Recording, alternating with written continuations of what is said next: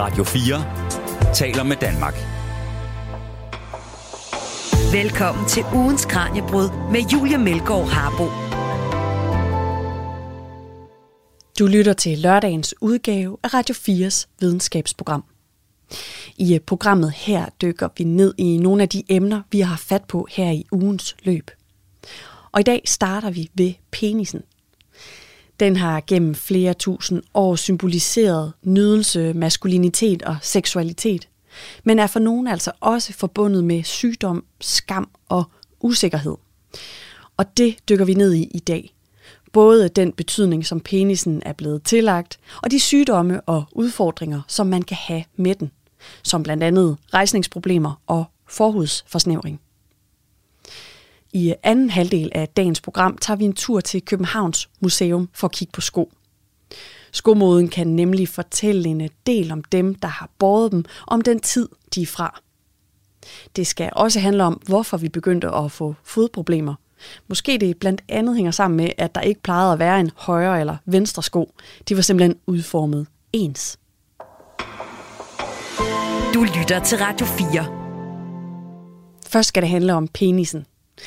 Og øh, selvom den blandt andet er forbundet med nydelse og sex, så kan den altså for nogen også være roden til en hel masse problemer. Det kan være problemer med forhudsforsnævring, en øh, tilstand, der kan gøre utrolig ondt og som kan bringe andre problemer med sig. Og så kan der være rejsningsproblemer, noget som både unge og gamle kan opleve, men som altså ikke automatisk betyder, at der er et problem. Udover at det selvfølgelig er ret irriterende lige i selve situationen. For ifølge undersøgelsen Sexus, så har 43 procent af seksuelt aktive mænd i alderen 15-85 oplevet rejsningsproblemer inden for det seneste år. Og det er jo altså næsten halvdelen, så det er i de fleste tilfælde altså bare et øh, forbigående problem. Men øh, hvornår er rejsningsproblemer faktisk et symptom på, at der er noget, man skal have kigget på? Og hvorfor kan der i nogle tilfælde altså være grund til bekymring? Kranjebruds Peter Løde talte i mandags om penisen med Jakob Christian Jakobsen, der er overlæge på afdeling for urinvejskirurgi på Aarhus Universitetshospital og klinisk lektor på Institut for Klinisk Medicin på Aarhus Universitet. Og vi springer ind i samtalen her, netop som Jakob er ved at svare på, hvornår rejsningsproblemer altså kan være et udtryk for noget alvorligt. Jamen, det kommer lidt, lidt an på alderen i den unge alder, der er det i langt de fleste tilfælde noget forbigående og noget, øhm, som man ikke skal være bekymret over. Øh, faktisk skal man nok prøve at tage det rimelig afslappet, fordi det er som sagt det ubevidste nervesystem, der spiller sammen med vores bevidsthed i den her intime situation, og jo mere anspændt man er, jo mere hæmmer man egentlig de her naturlige impulser for at øh, udspille sig og gøre deres magi. Så man, jeg tror, man skal prøve at være øh, åben om det, som øh, personen i klippet også er, og snakke om det, og så prøve at se, om man kan skabe en afslappet stemning i situationen, og så igen fokusere på det, som jo egentlig betyder noget, nemlig intimiteten, og så skal det hele nok øh, komme af sig selv. Det skal dog siges, at der er jo også nogle unge mænd, som har vedvarende problemer med rejsning, og de skal øh, gå til læge og få øh, undersøgt, om der er noget øh, hormonelt, øh, som, som spiller dem et pus, eller nogle gange kan det også være bivirkninger til noget medicin, man er nødt til at tage, og så kan lægen måske hjælpe med, at man kan øh, prøve noget andet medicin, end det, som giver rejsningsbesvær som bivirkning. Men langt de fleste unge mænd, de bør tage det med ophøjet ro, når rejsningen mm. indimellem svigter, og så fokusere på øh, selve øh, den intime stund og, og akten og kærtegnen, og så kommer rejsningen som regel derefter. Hvis man har brug for et selvtillidsboost eller noget at læne sig ind i i anførselstegn, så kan man bede sin læge om at få en øh, tablet til at understøtte rejsningen, så man har noget øh, medicinsk hjælp til at komme godt i gang. Og så kan man, for de fleste, kan jeg så lægge tabletten øh, til siden, når øh, hvad skal man sige, de værste spændinger eller den værste nervøsitet er overstået. Ja, for jeg tror, mange har prøvet at stå i den situation, at man er nervøs eller stresset, eller noget i den stil, der påvirker en udefra. Altså, i hvor høj grad er det en fysiologisk reaktion, og i hvor høj grad er det, er det noget psykologisk, man, man skal gå ind og arbejde med? Jamen altså, øh, for de få mænd, hvor det er noget hormonelt eller bivirkninger til medicin, der er det jo noget rent medicinsk, der skal gøres. Og nu taler vi den unge aldersgruppe. Mm. Øh, og der vil det i mange tilfælde, specielt hvis det er en ny partner eller en presset situation, så er det, vil det i mange tilfælde være noget øh, psykologisk, der, der skal løsnes op for. Og der kan det hjælpe bare at snakke om det. Men øh, hvis vi bevæger os øh, lidt op i øh, aldersgrupper, altså op i, øh, i 50'erne og 60'erne og i, i særdeleshed ind i 70'erne og 80'erne, så begynder det mere og mere at være et, en blodkarsygdom, at man har svært ved at få rejsning. Lidt ligesom man kan få forkalket blod over i hjertet, øh, som kan give øh, forbigående brystsmerter eller decideret blodprop i hjertet, så kan man også få øh, øh, stivere blodkar omkring øh, kønsorganerne, og det kan så gøre, at rejsningsevnen enten ikke er så vedholdende eller decideret svigter. Og faktisk er det sådan, at, at fordi blodkarrene i penis er lidt mindre end dem i hjertet, så kan man øh, nogle gange forudsige hjertesygdom øh, 3-5 år øh, før ved at kigge på mandens rejsningsbesvær. Så det at få øh, fysiologisk rejsningsbesvær, hvor det er blodkar, øh, øh, der, der, hvor det kniber med blodkarne, øhm, det kan altså nogle gange være en sladerhank for hjertesygdom. Men altså, jeg tror, man kan sige, en af de største bekymringer, når man står i den her situation, er jo nok det der med, kommer den igen, den rejsning på et tidspunkt? Og nu nævnte du det her med, at man, man skal søge læge, når det, når det er vedvarende. Altså, at hvis man har haft en, en stresset uge, og den ikke lige vil, som man ville i den her uge, er det, er det grund nok, eller hvor, hvor lang tid skal man have det her problem, før det, det er alvorligt? Ej, jeg vil sige, at øh, en, en enkeltstående tilfælde, hvor den ikke vil op og stå, som man selv vil, det er alt for let til at være bekymret. Øh, så det skal være øh, gentagende forsøg under de rette omstændigheder. Og her mener jeg, at man har givet sig selv og partneren øh, chance for, at øh, der, der har været en afslappet stemning og en god, rolig stund. Øh, og hvis de rette betingelser er der, og, og man føler noget for den anden, øh, så... Øh, så skal man nok være bekymret, hvis det gentager sig uge efter uge. Så, så, så hvis man har vedvarende rejsningsbesvær igennem en, en måned, øh, så vil jeg nok gå til læge, for det kan jo også være, at man, man så kan få fokus på, hvad det er for nogle psykologiske mekanismer, der, der spænder ben, eller fysiologiske, hvis det er øh, en af de sjældne tilfælde, hvor det er noget fy- fysiologisk. Og nu har vi været lidt inde på det, det her med Viagra, altså den her lille pille, der kan, der kan hjælpe en lidt på vej. Altså i, i, i hvor, mange, hvor, hvor gralt skal det være, før det er en, det er en god løsning? Jamen, øh, det er jo øh, lidt op til den enkelte, kan man sige. Så det, hos nogen, hvor det psykologiske spiller men pus, der kan det være en god, øh, et go- godt fysiologisk rygstød, så man ligesom har en sikkerhed og ved, at man har gjort, hvad man kunne for, at øh, der er mulighed. ja. Men jeg, jeg synes da bestemt, at man skal starte i relationen og være sikker på, at man føler noget for sin partner, og at alt det er på plads, før man går ind i den medicinske boldgade. Så er der også øh, nogle andre ting, som man kan tage sig af, som er nogle ting, som de fleste mennesker kender fra øh, anbefalinger i forhold til hjertesundhed, det er det her med at stoppe med at ryge, hvis man er ryger, og dyrke motion, hvis man ikke dyrker motion, og hvis man har lidt for meget på sidebenene, så også tabe sig i vægt. Det er alle tre nogle faktorer, der, der hjælper på hjertesundhed og, og øhm, også på øh, rejsningsevnen.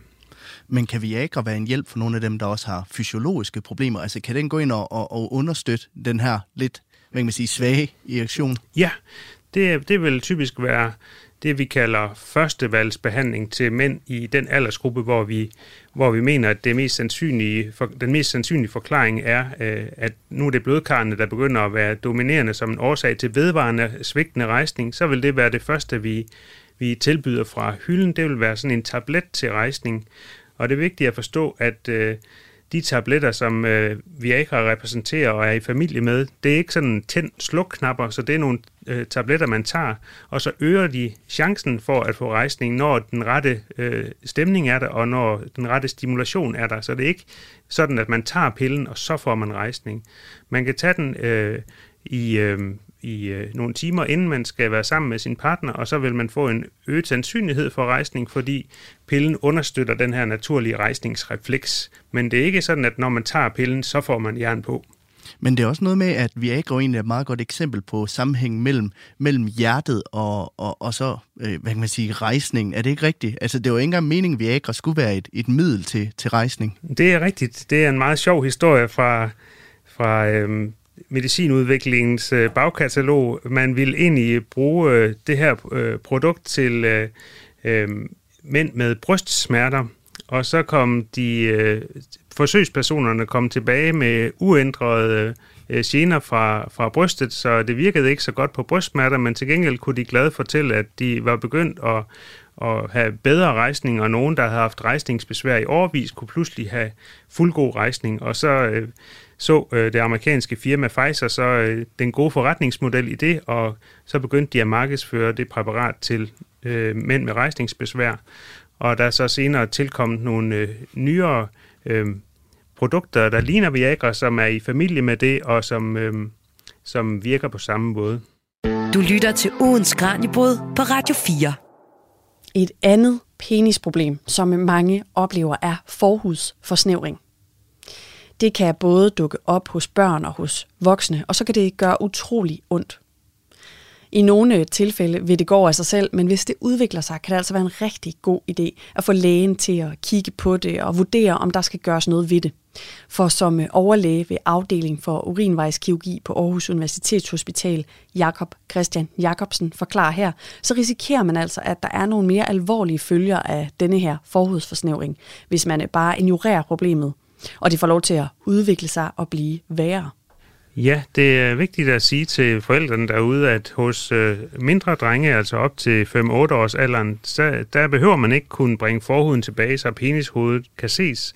Så forældre, der har drenge, hvor man ikke kan se penishovedet, når, når øh, drengen har bukserne af, det er ikke nødvendigvis en årsag til at søge læge. Øh, så det vil som regel løse sig, øh, når drengen vokser til.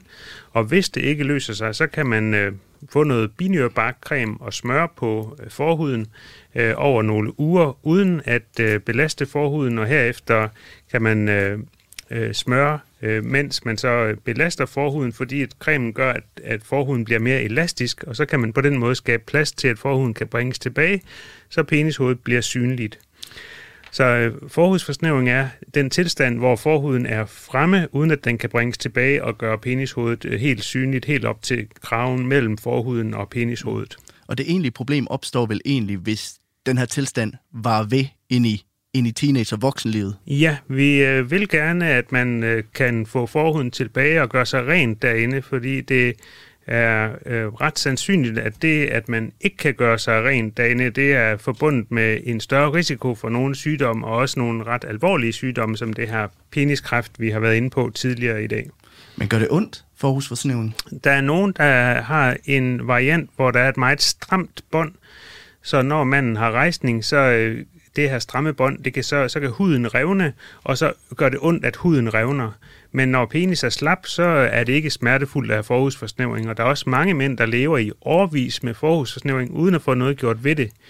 Øhm, og det vil jeg nok øh, anbefale, at man får gjort noget ved, for at man kan gøre ordentligt rent derinde.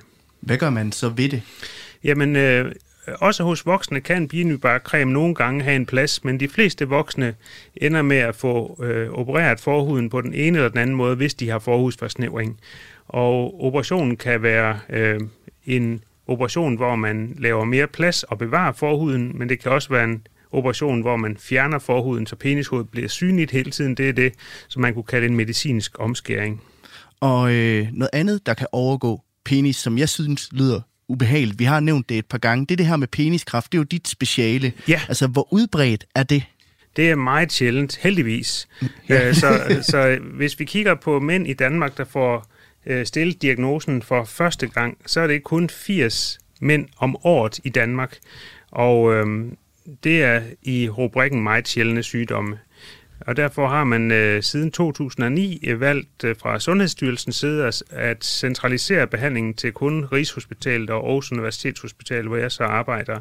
Og vi har heldigvis et rigtig godt samarbejde på tværs af landet, så vi kan lave forskningsprojekter sammen, når det nu er så få sygdomstilfælde. Og vi har også gode kolleger ude i Europa, hvor vi samarbejder om forskningsprojekter. Så det er jo noget af det, som man er hensat til, når man er... Øh, når man skal lære noget om en ny sygdom, hvor der er få tilfælde, det er at samarbejde øh, på tværs for at uh, lære fra de tilfælde, der trods alt er. Hvad er så de typiske tegn på, at man har peniskræft?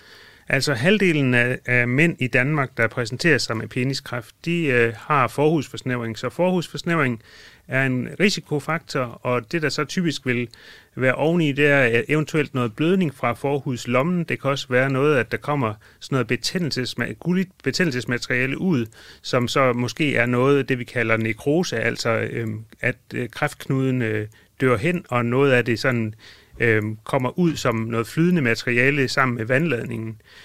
Og øh, det er i nogle af de tilfælde, at vi nogle gange kan se en helt øh, vild øh, tålmodighed fra den berørte mands side, hvor man også nogle gange øh, som sundhedsprofessionel tænker, om der kunne være noget fornægtelse ind over, men, men øh, det, det, det er i hvert fald sådan, at mange mænd venter længe fra, de har oplevet det første symptom på sygdommen, til de øh, kommer til lægen det her med den her fornægtelse, eller at, at man venter så længe med at gøre noget ved det, tror det har noget at gøre med, at vi på den måde, som vi talte om tidligere, anser det som lidt en, der ligger noget mandighed i det, der ligger noget, noget kraft i den på en eller anden måde, at det, det vi, vi vil ikke kende svært, at den simpelthen er, den er syg. Jeg tror i hvert fald, at øh, der er mange mænd, der øh, forbinder det med noget meget privat og noget meget personligt, og måske også øh, knytter det til deres øh, identitet på en eller anden måde. Øh, så nogle gange, når vi prøver at udfrit øh, de her stakkels mænd om, øh, hvad for nogle tanker de har gjort sig i forløbet, så er historien ofte den, at i starten der øh, bemærkede jeg, at der var noget, som ikke skulle være der.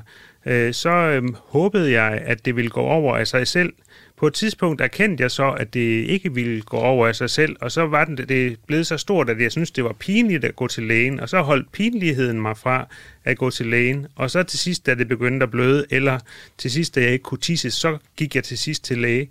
Og sådan en historie med, den her, med det her narrativ kan nogle gange godt vare 6-8 måneder. Og så, så er det så, at øh, sygdommen nogle gange har spredt sig til lymfeknuder ude i lysken, når man præsenterer sig. Så derfor... Øh, kunne han godt have kommet før i, fra vores perspektiv, men det er jo også det der med at være opmærksom på, at det kan at det findes, ikke også? Fordi det er så sjældent, så er det ikke noget, man går rundt og tænker på, at man kan få peniskræft.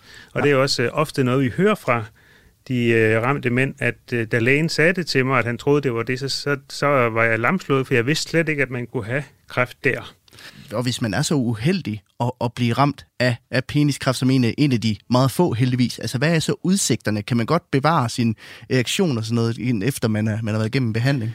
Altså, øh, vi øh, prøver i øh, 2023 at behandle så øh, organskånende som muligt, så det vil sige, at frem for at, at øh, gå hårdt til værks med kirurgisk behandling, så skærer vi kun knuden væk, og så bevarer vi så meget øh, penislængde og øh, og øh, fylde, som det er øh, forsvarligt i forhold til sikkerheden for, i forhold til at fjerne kræftsygdommen. Det gør vi så med åbne øjne i forhold til, at det medfører en lidt større risiko for tilbagefald, og så informerer vi mændene om, at det er sådan, det er.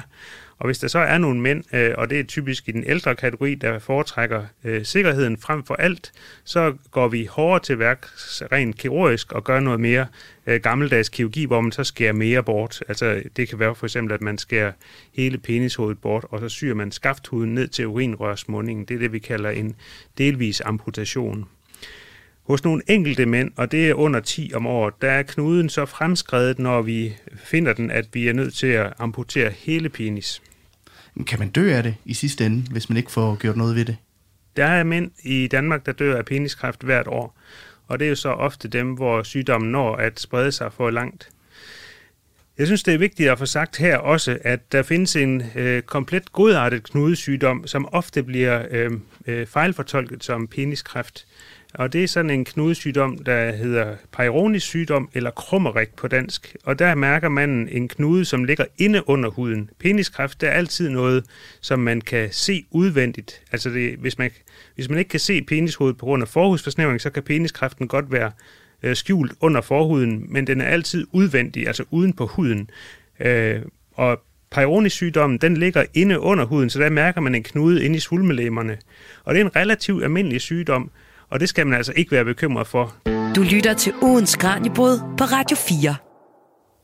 Og fra rejsningsproblemer og forhudsforsnævring bevæger vi os nu over i den lidt mere mundre ende af penisen. Det er nemlig ikke bare i nyere tid, at man begyndte at male peniser på diverse overflader. Så hvis du nogensinde har tegnet en i en uh, toiletbås, eller på et hæfte under en kedelig matematiktime i skolen, så skriver du det ind i en lang række af penismalere. For allerede i stenalderen begyndte man altså at male penisen. Og hvorfor man har tegnet faldersymbolet til alle tider og nærmest alle vegne, kan du høre professor i religionsvidenskab Armin Gertz fortælle mine kollega Kasper Fris om her. Det finder vi allerede i øh, Øh, det der, den yngre stenalder, i hulemalerierne i Europa, i Frankrig og Spanien osv. Og, uh, og der går vi tilbage til 40.000 år siden, og det er ren og skære tegninger af penis og af, af vulva. Og man ved ikke rigtig, hvad, hvad det skal til for. Det er meget sjældent, at man ser dem sammen.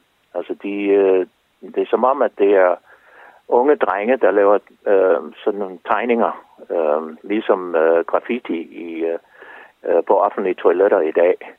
De gamle grækere og romere, altså de var jo ikke blege for at bruge falliske symboler heller. Nej, øh, det, det kan man godt sige. Altså, øh, vi kender fra, fra øh, det græske øh, sammenhæng, at der er noget, der hedder Herme, og, og det er Hermes, guden Hermes øh, hoved, og så øh, erigeret penis, penis, som, som står uden for dørene og ved vejkrydsene. Og øhm, han, er, han var handels- og købmandens og tyvenes gud.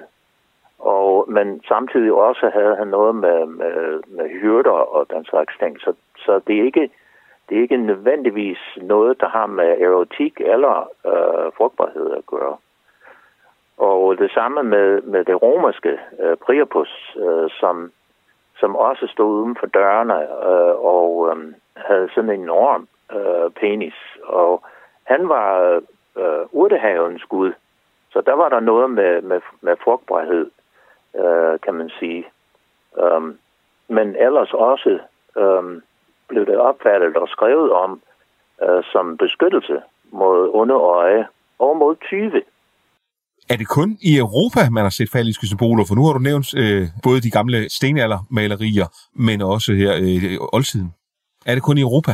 Uh, nej, det er det ikke. Uh, det er over, overalt i verden, og øh, men findes også, det findes i uh, Indien for eksempel, den gamle Indien med uh, tantra, og, og, og så har man også uh, tempelkunst med, med alle de figurer, der har forskellige former for seksualitet og det findes også i Japan med, med deres uh, forårsfest, uh, som hedder Kanamara Matsuri, og, og det betyder stålpenisfesten. Og det er fordi, de fejrer en gud og, og endelig hans kone eller hustru, og de er specialister med metal, og øhm, det, der sker, det er, at man laver sådan nogle kæmpe store figurer af penis, de er ret tunge. Altså, der tager mange mænd eller mange kvinder til at bære den i procession, og, og kvinderne går rundt og gnider sig op af de her penisgenstande, der, der, der står på, på gaden, ligesom at, at, at stige op på en hest, uh, på ryggen af en hest, og, og pigerne og kvinderne, de uh, spiser penis, slikkepinde og sådan noget. Og det er helt klart, det har noget at gøre med frugtbarhed, men det har også noget at gøre med øhm, lette fødsler og harmoniske ægteskaber. Og så beskyttelse mod kønssygdomme, især i nyere tid med, med HIV. Og det er altså en tradition, der eksisterer i dag? Ja, det er det. Øh, man regner med, at den, at den er sådan set øh, opstået i det 20. århundrede. Og så findes der også religioner, hvor man begrænser penis ved, ved, ved omskæring. Men det har vel ikke så meget med frugtbarhed at gøre? Øhm, det har meget med identitet at gøre. Og øhm, autoritet og, hvad skal man sige, social anerkendelse, at man så kan gå i gang med at uh, stifte en familie.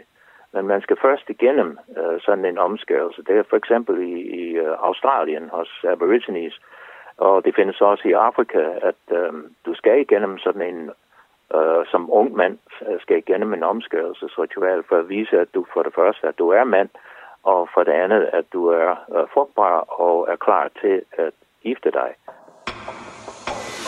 Du lytter til Radio 4. Det fortalte Armin Gertz, professor i religionsvidenskab ved Aarhus Universitet. Og før det hørte vi Jakob Christian Jakobsen, overlæge ved afdeling for urinvejskirurgi på Aarhus Universitetshospital.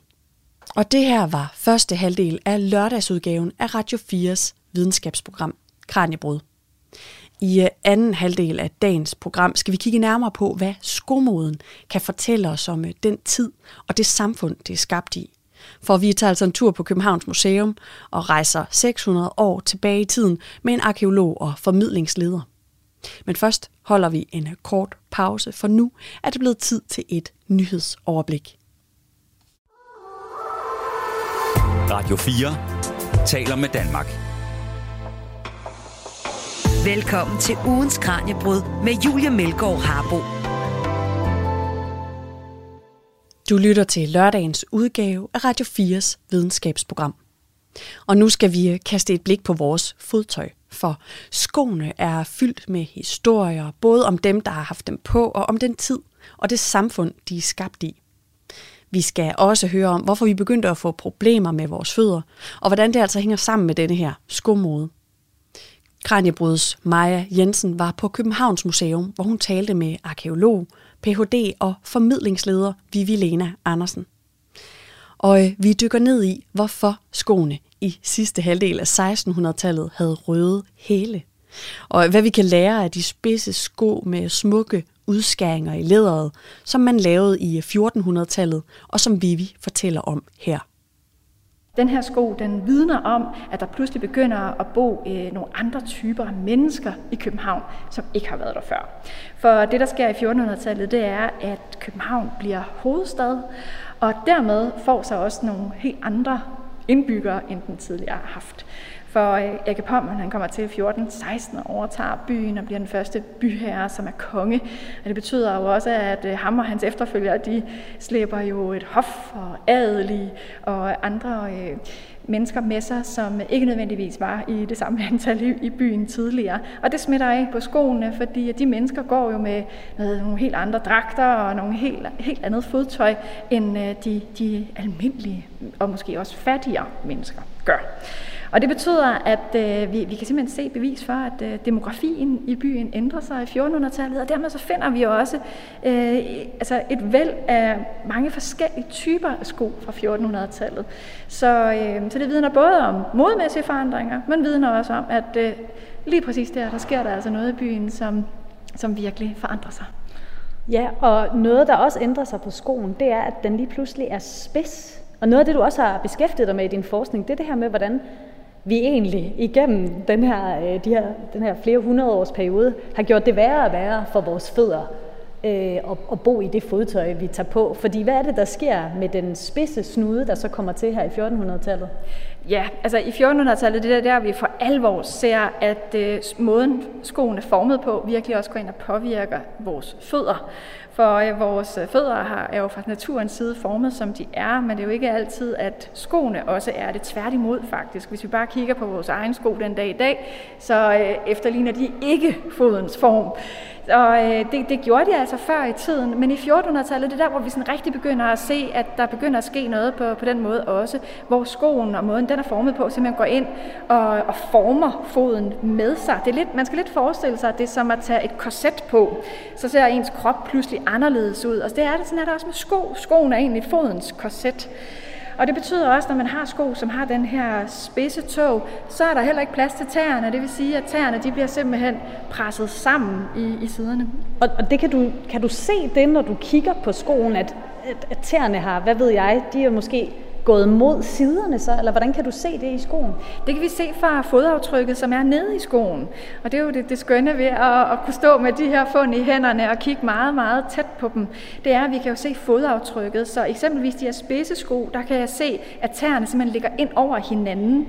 Så det, som øh, der er aftryk af nede i sålen, det er faktisk kun få tær, fordi de andre tær, de ligger over de andre tær.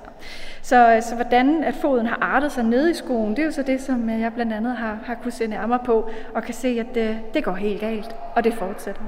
Ja, det fortsætter, siger du, og så kan jeg kigge på den sko, der er lige ved siden af. Den ser helt anderledes ud. Nu er vi gået fra en spids snude til en meget, meget bred snude. Det ligner lidt sådan en slipper eller tøffel, ligner det jo egentlig. Hvad er det, der er sket her?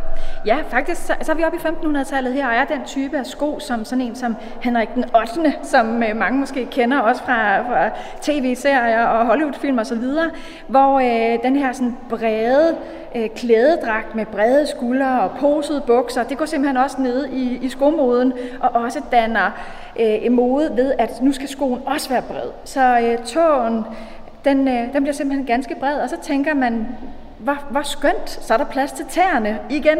Og det er jo i og for sig dejligt, men problemet er bare, at samtidig med, så finder man ud af, at det at have en, øh, en tyk sål, det er moderne.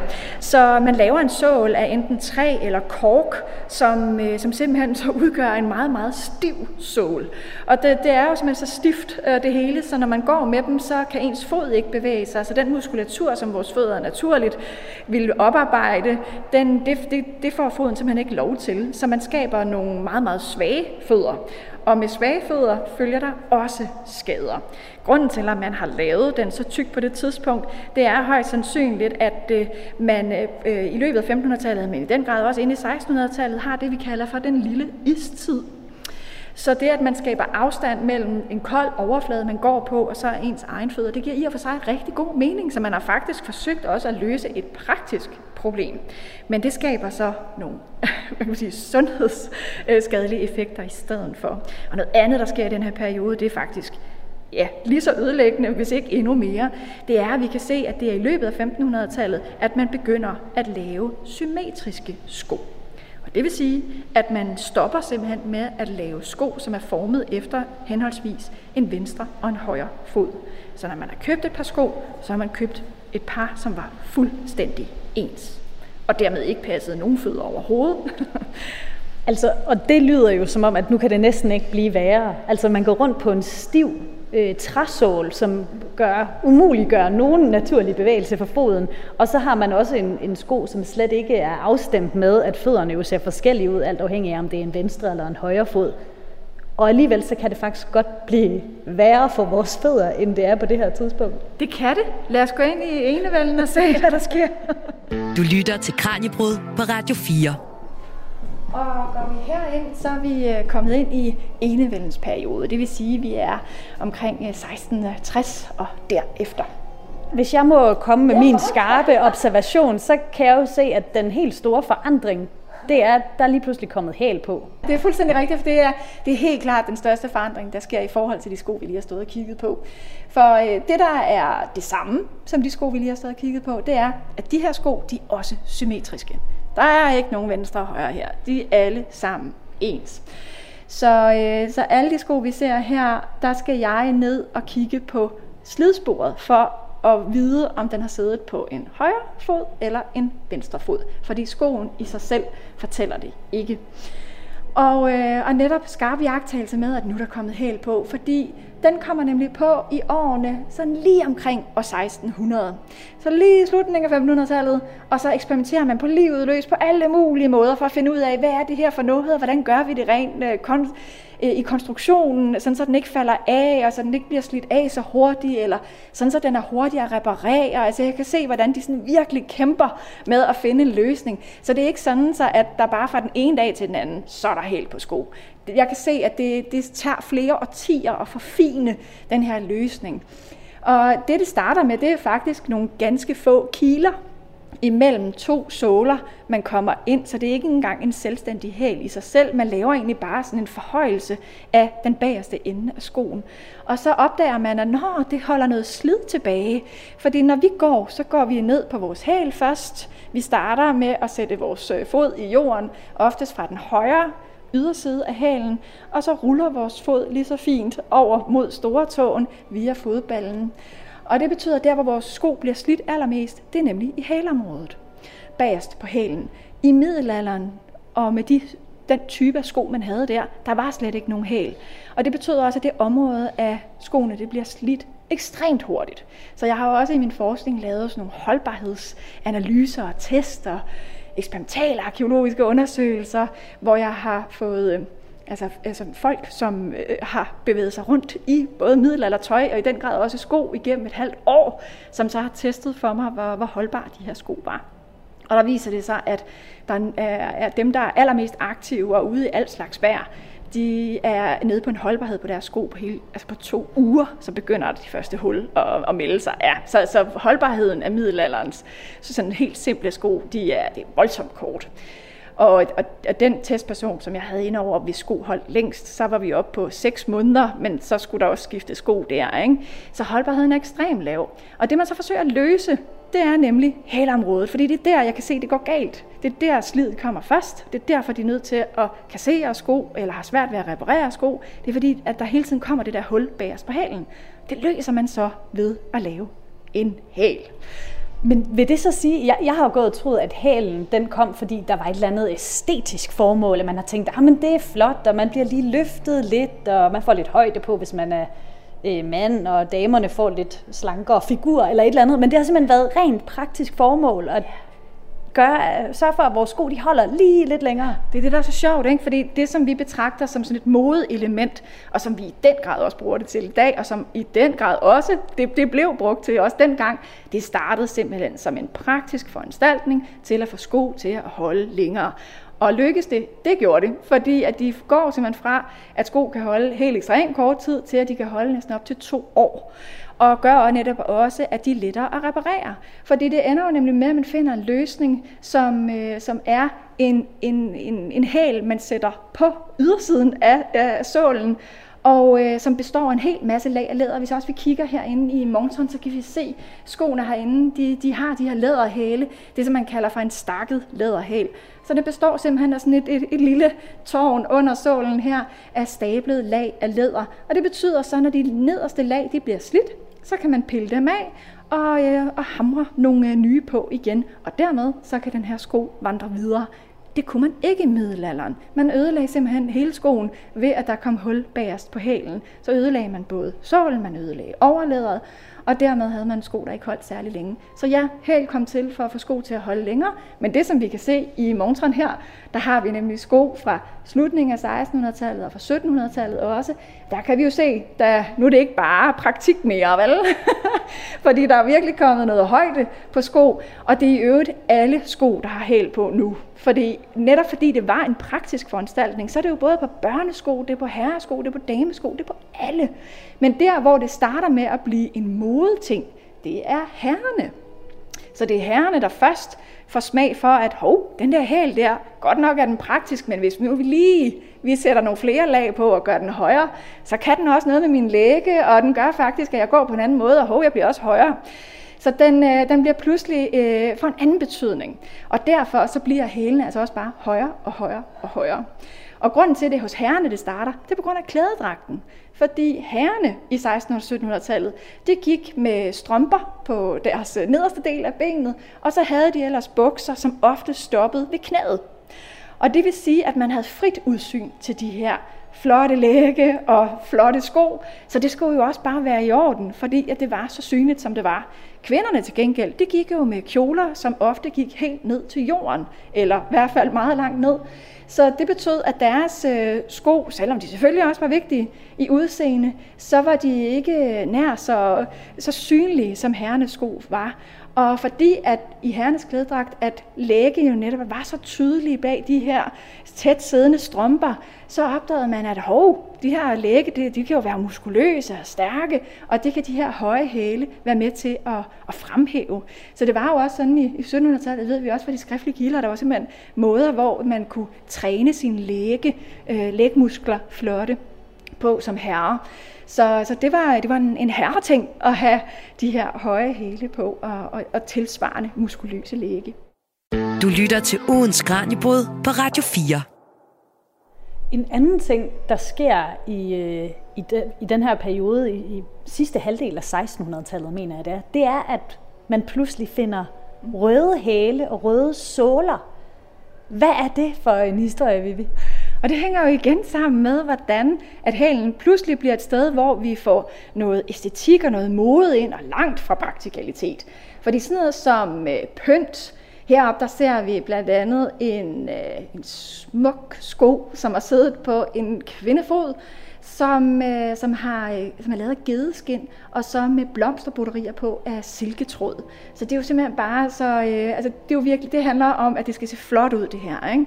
Det, det, det behøver ikke at holde særlig godt, det skal bare se flot ud.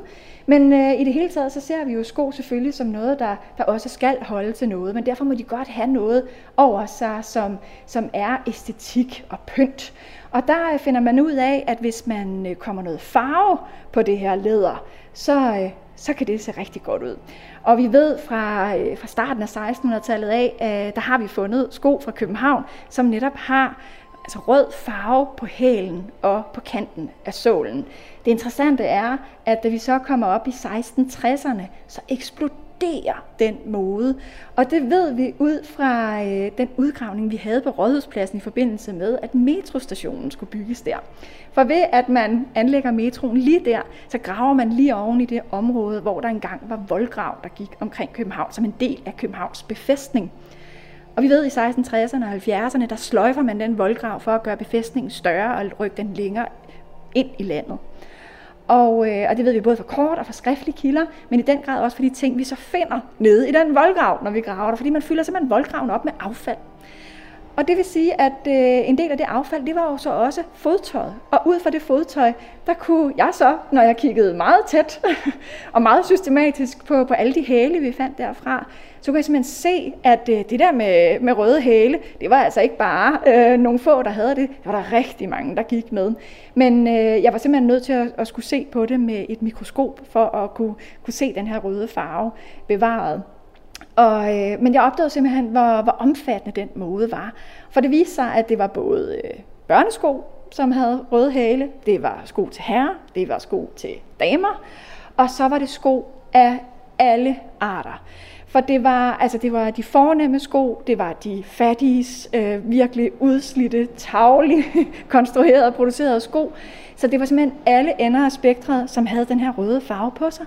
Og det blev jeg enormt nysgerrig på, fordi at så hænger det ikke helt sammen med den ellers kendte historie, som vi har omkring de her røde hæle.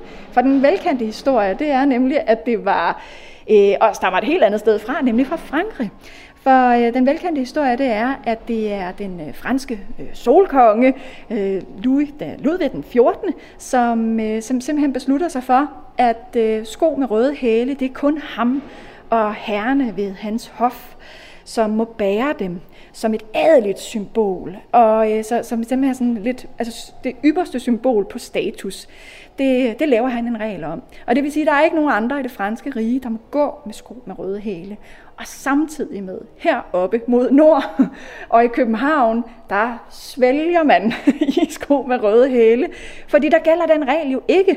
Men fordi man allerede kender til, hvordan man laver sko med røde hæle, og fordi det bliver en statusting, som selveste solkongen han har, så bliver det lige pludselig noget, som man har adgang til heroppe i København, og man kan få en lige en snært af den samme status, at kunne gå rundt i de københavnske gader med de her sko med røde hæle og røde såler.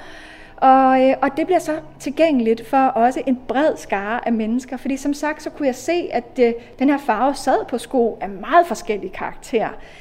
Og det viser sig også, at selve den farve, som man havde brugt til, og, eller den her pigment, man havde brugt til at lægge på skoene, var også af meget forskellige karakterer. Fik en konservator til at undersøge forskellige typer, og vi fandt i hvert fald frem til, til minimum tre forskellige typer af farver, hvor, øh, som netop også øh, udgiftsmæssigt var i forskellige ender af skalaen. Så der var en meget dyr måde at farvelægge sine sko på, og så var der sådan en mellemvare, og så var der den meget billige måde, som enhver kunne have, selv have tilføjet. Så vi har altså at gøre med sko, hvor man både har, altså kan se, okay, den her sko, den er købt af skomageren med den her farve, født på, og så er der simpelthen andre i den øh, billigere ende af kategorien, hvor man kan se, at her er det simpelthen tilføjet den selv ved hjem, ved hjælp af øh, sådan en, øh, en pasta, der har lavet, øh, været lavet af jernoxid, altså en slags rustfarve, skal man forestille sig det. Så der har vi at gøre med en farve, som er over i den her rustrøde ende af skalaen, men i den dyre ende, der har farven altså været knivskarp og nærmest en helt skrigende rød.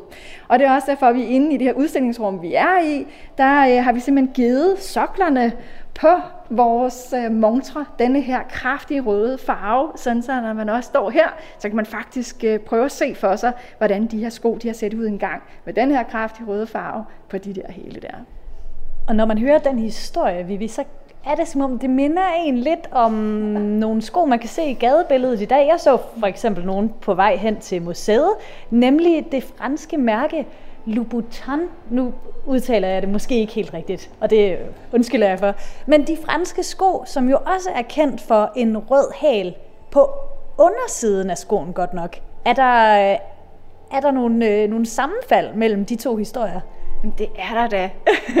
For øh, Christian Louboutin, som han netop har lavet de her øh, sko med, med røde hæle, og som et signatur for ham, han øh, har jo simpelthen gået ind og trademarket øh, det her. Det betyder, at øh, vi eller nogen andre øh, skodesigner, der var ingen i verden, der må lave farvelægge deres sko på, på den her måde, som, som han har gjort det i sit mærke.